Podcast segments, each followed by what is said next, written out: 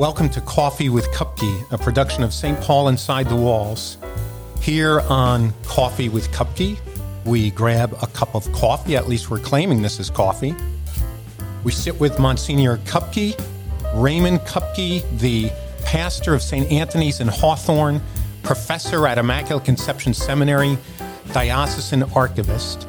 We sit with Monsignor Kupke to delve into the history of Catholicism in the Diocese of Paterson. My name is Father Paul Manning. I am the vicar for evangelization for the Diocese of Paterson.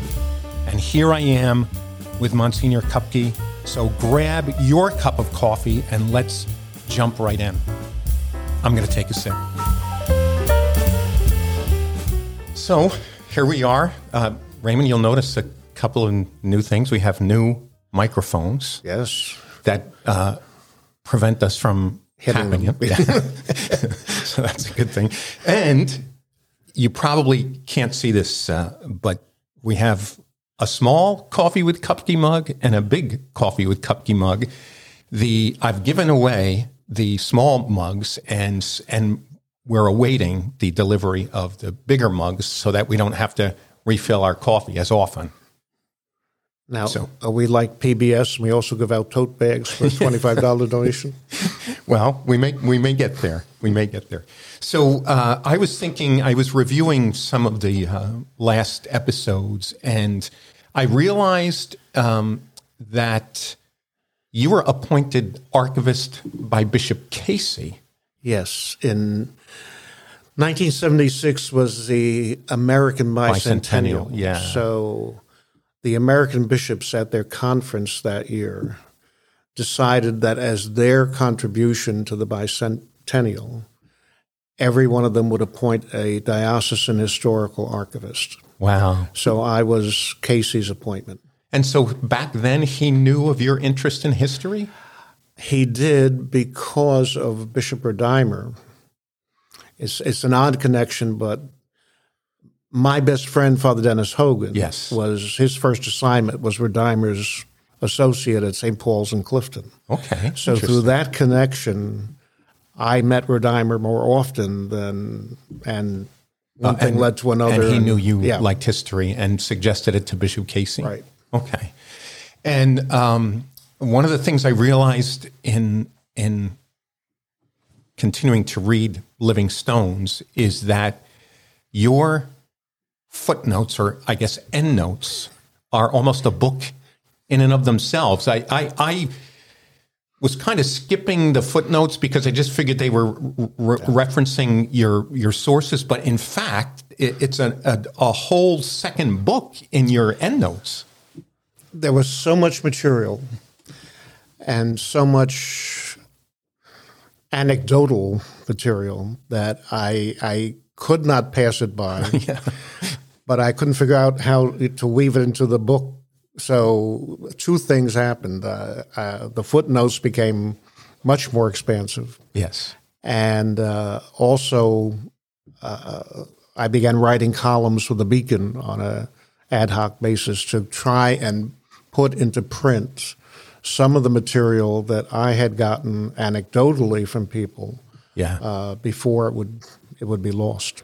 Well, I uh, went to one of these footnotes or endnotes uh, because I was just marveling at the the detail. I think I was reading a portion about uh, the Sisters of Charity, and I'm saying, what uh, resources, what sources did he have for all of this detailed information? And I went to look at a uh, the endnote and realized there's more information in the endnotes. It's just not s- sources themselves. So Yeah, I, I followed um, a couple of historical authors who do that kind of thing. Uh, one of my favorite authors is Paul Horgan, who did a lot Nice of name. research in the Southwest, and uh, his footnotes very often, you know, would be another whole Yeah, story. so at some point I'm going to have to wade through the end notes and come up with the most interesting, and, and we'll just do maybe an episode on the on interesting footnotes to the history of the of the You and I have lived together. You've probably heard most of the footnotes already.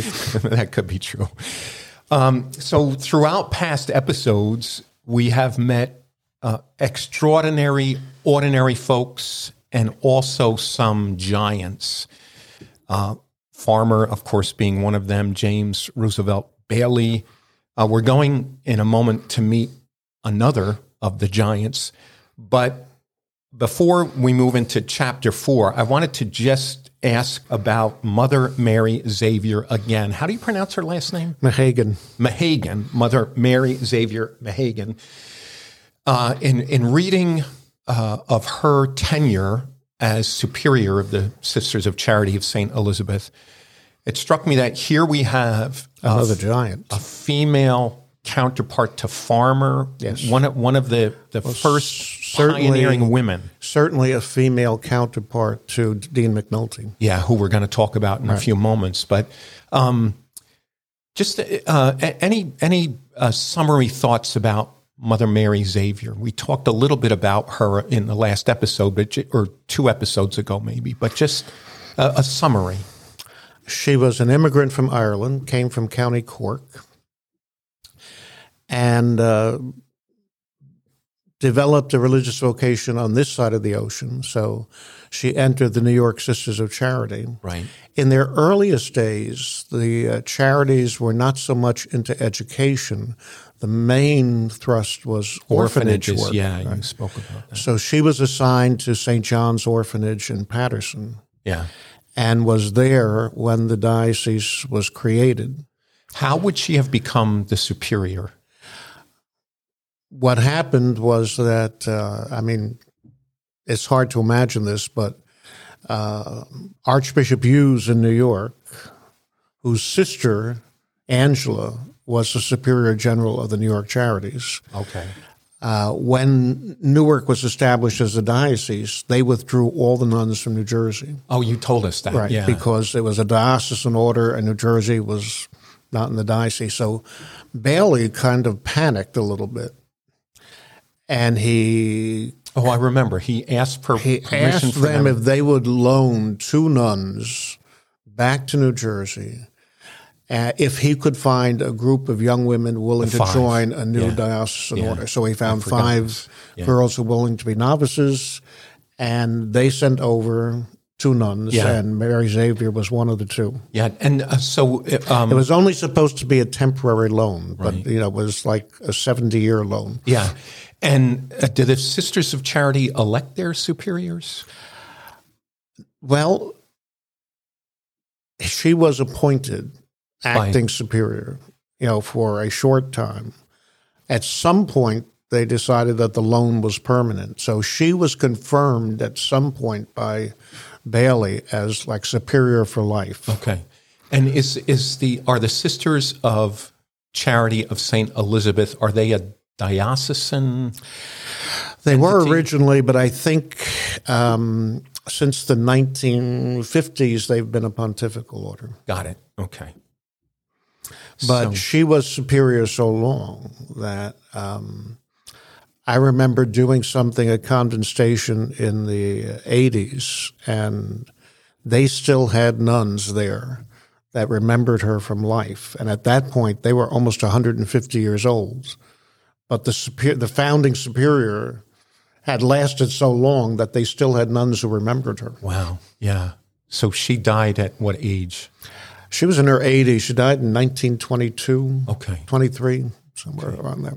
She died right around the same time as Dean McNulty. They exited oh wow. kind of together. Yeah.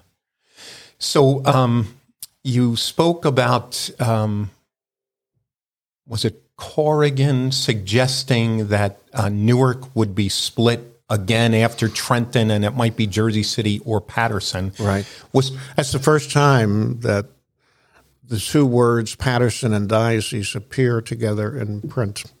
And I'm just wondering, why is it that Paterson won out over Jersey City? Well, by the time the split happened in 1937, you know, Corrigan is writing in 1880, but by the time the split happened, the highways had overtaken the railroads as the main source of transportation and the highways connect the counties slightly differently than the, rail. the, railroad did. Okay. The other long-standing uh, sense is that Newark had just spent a fortune building a new major seminary at Mahwah in the northwest corner of Bergen County. And there was no way they could keep that in the archdiocese without giving up Bergen County. So ultimately, Bergen and Hudson stayed in the Archdiocese of Newark, and then Paterson obviously was the choice. Yeah. Okay. It's uh, funny because around the same time, Indianapolis was split as well, and they had the same problem, but the location of St. Meinrad's was slightly different. So if you look at Indianapolis's boundaries, um, there's one whole county that is in the Evansville diocese, except for the township that St. Meinrad's is in. I'm wondering if They couldn't do that with Mahwah. I'm wondering if any of us were ever inclined to look at Indianapolis Indianapolis's boundaries. Well, okay, so uh, you want to do this and be nice? So um, there are two uh, great industries that marked the city of Paterson. yes. Um, railroad, automotive, not automotive, but, but railroad engines, Yeah. locomotives. Yes. Uh, this becomes a big deal in Paterson. And then ultimately it's succeeded by the silk industry and it becomes the silk city. Yeah, so we, I, I saw that great little um, saying in your book that Paterson, something about has an iron, an, an arm of iron clothed in a sleeve of silk. Silk, yes, yeah, right, yeah, the exactly, two yeah. industries. When we renovated the cathedral in 1987, not the present time, but the previous time, the uh, fabric on the back of the throne uh, is supposed to have been one of the last bolts of silk to come out of the silk mills of Paterson. And is that throne still? No. in, it's gone. I have no idea where it is. Yeah, and and the silk, who knows? That would have been a neat thing to have. yeah. I wonder if it's in our basement. um, you mentioned, uh, I'm just giving uh, Father Ray phrases to comment on because um, the, the, the chapters are so detailed. But you mentioned uh, a great locomotive chase from the Civil War.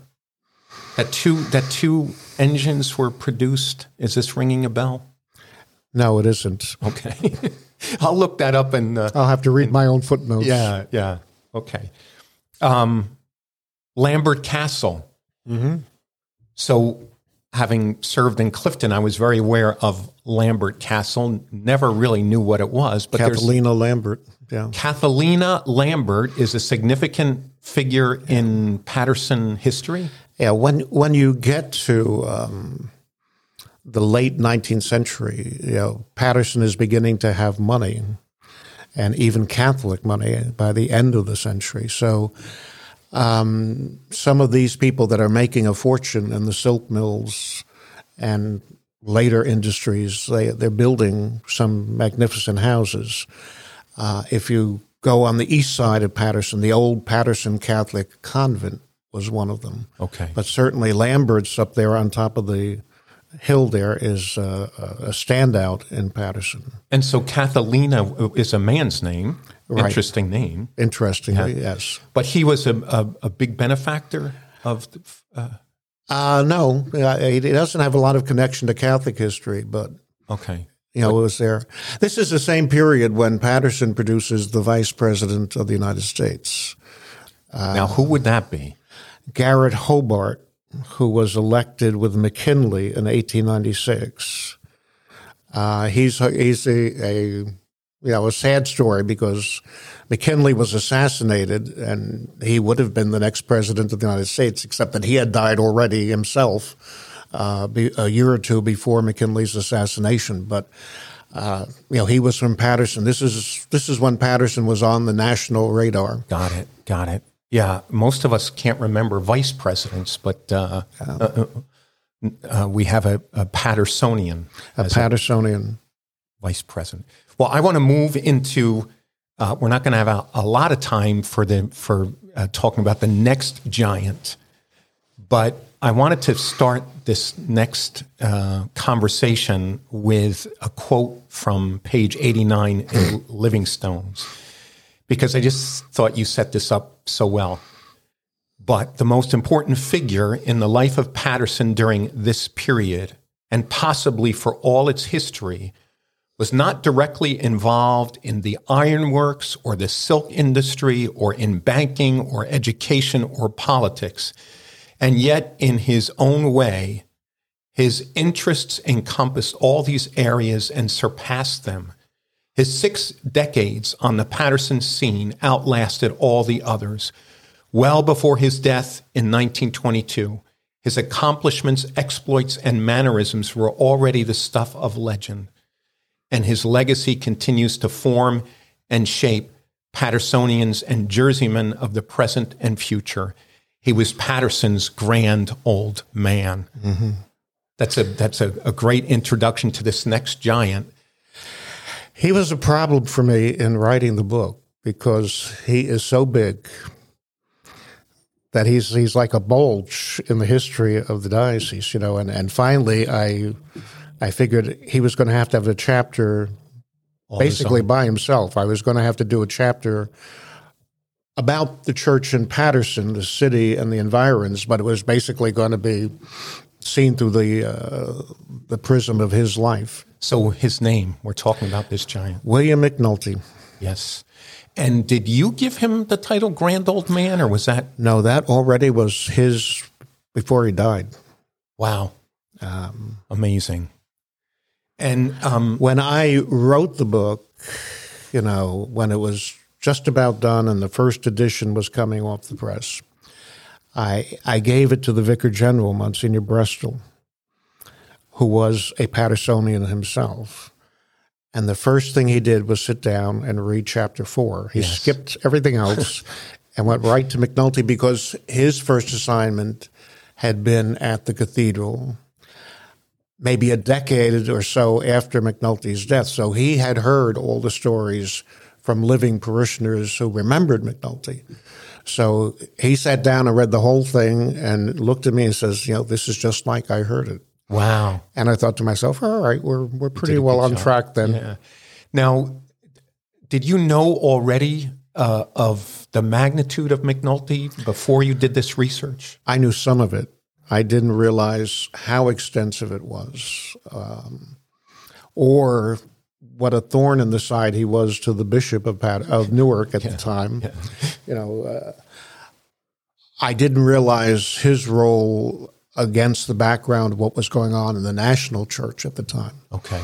So we will get to that discussion of his tension with the bishop and uh, Americanism down the road, but uh, we we just have time to do a brief introduction. He came to America at 21. Right, from Ballyshannon, which is all the way up in the northernmost part of Ireland in, in, in Donegal. Okay. And um, I visited his, oh. his hometown. Uh, actually, you know, you get to Ballyshannon, they say, well, no, he's not actually from here. he's from the little hamlet just a mile down the road, Clonard or something like that. Yeah. So I, I, got there, and, and everybody there is a McNulty. Oh, wow. Um, I saw the uh, the cemetery where his parents are buried. He still has such a strong presence that when we rededicated the cathedral just a few years ago, his relatives came over from Ireland for the ceremony. I remember this. Yeah. yeah. So uh, yeah. he still is a strong link on both sides of the ocean. You know, they they know he's a big deal over here.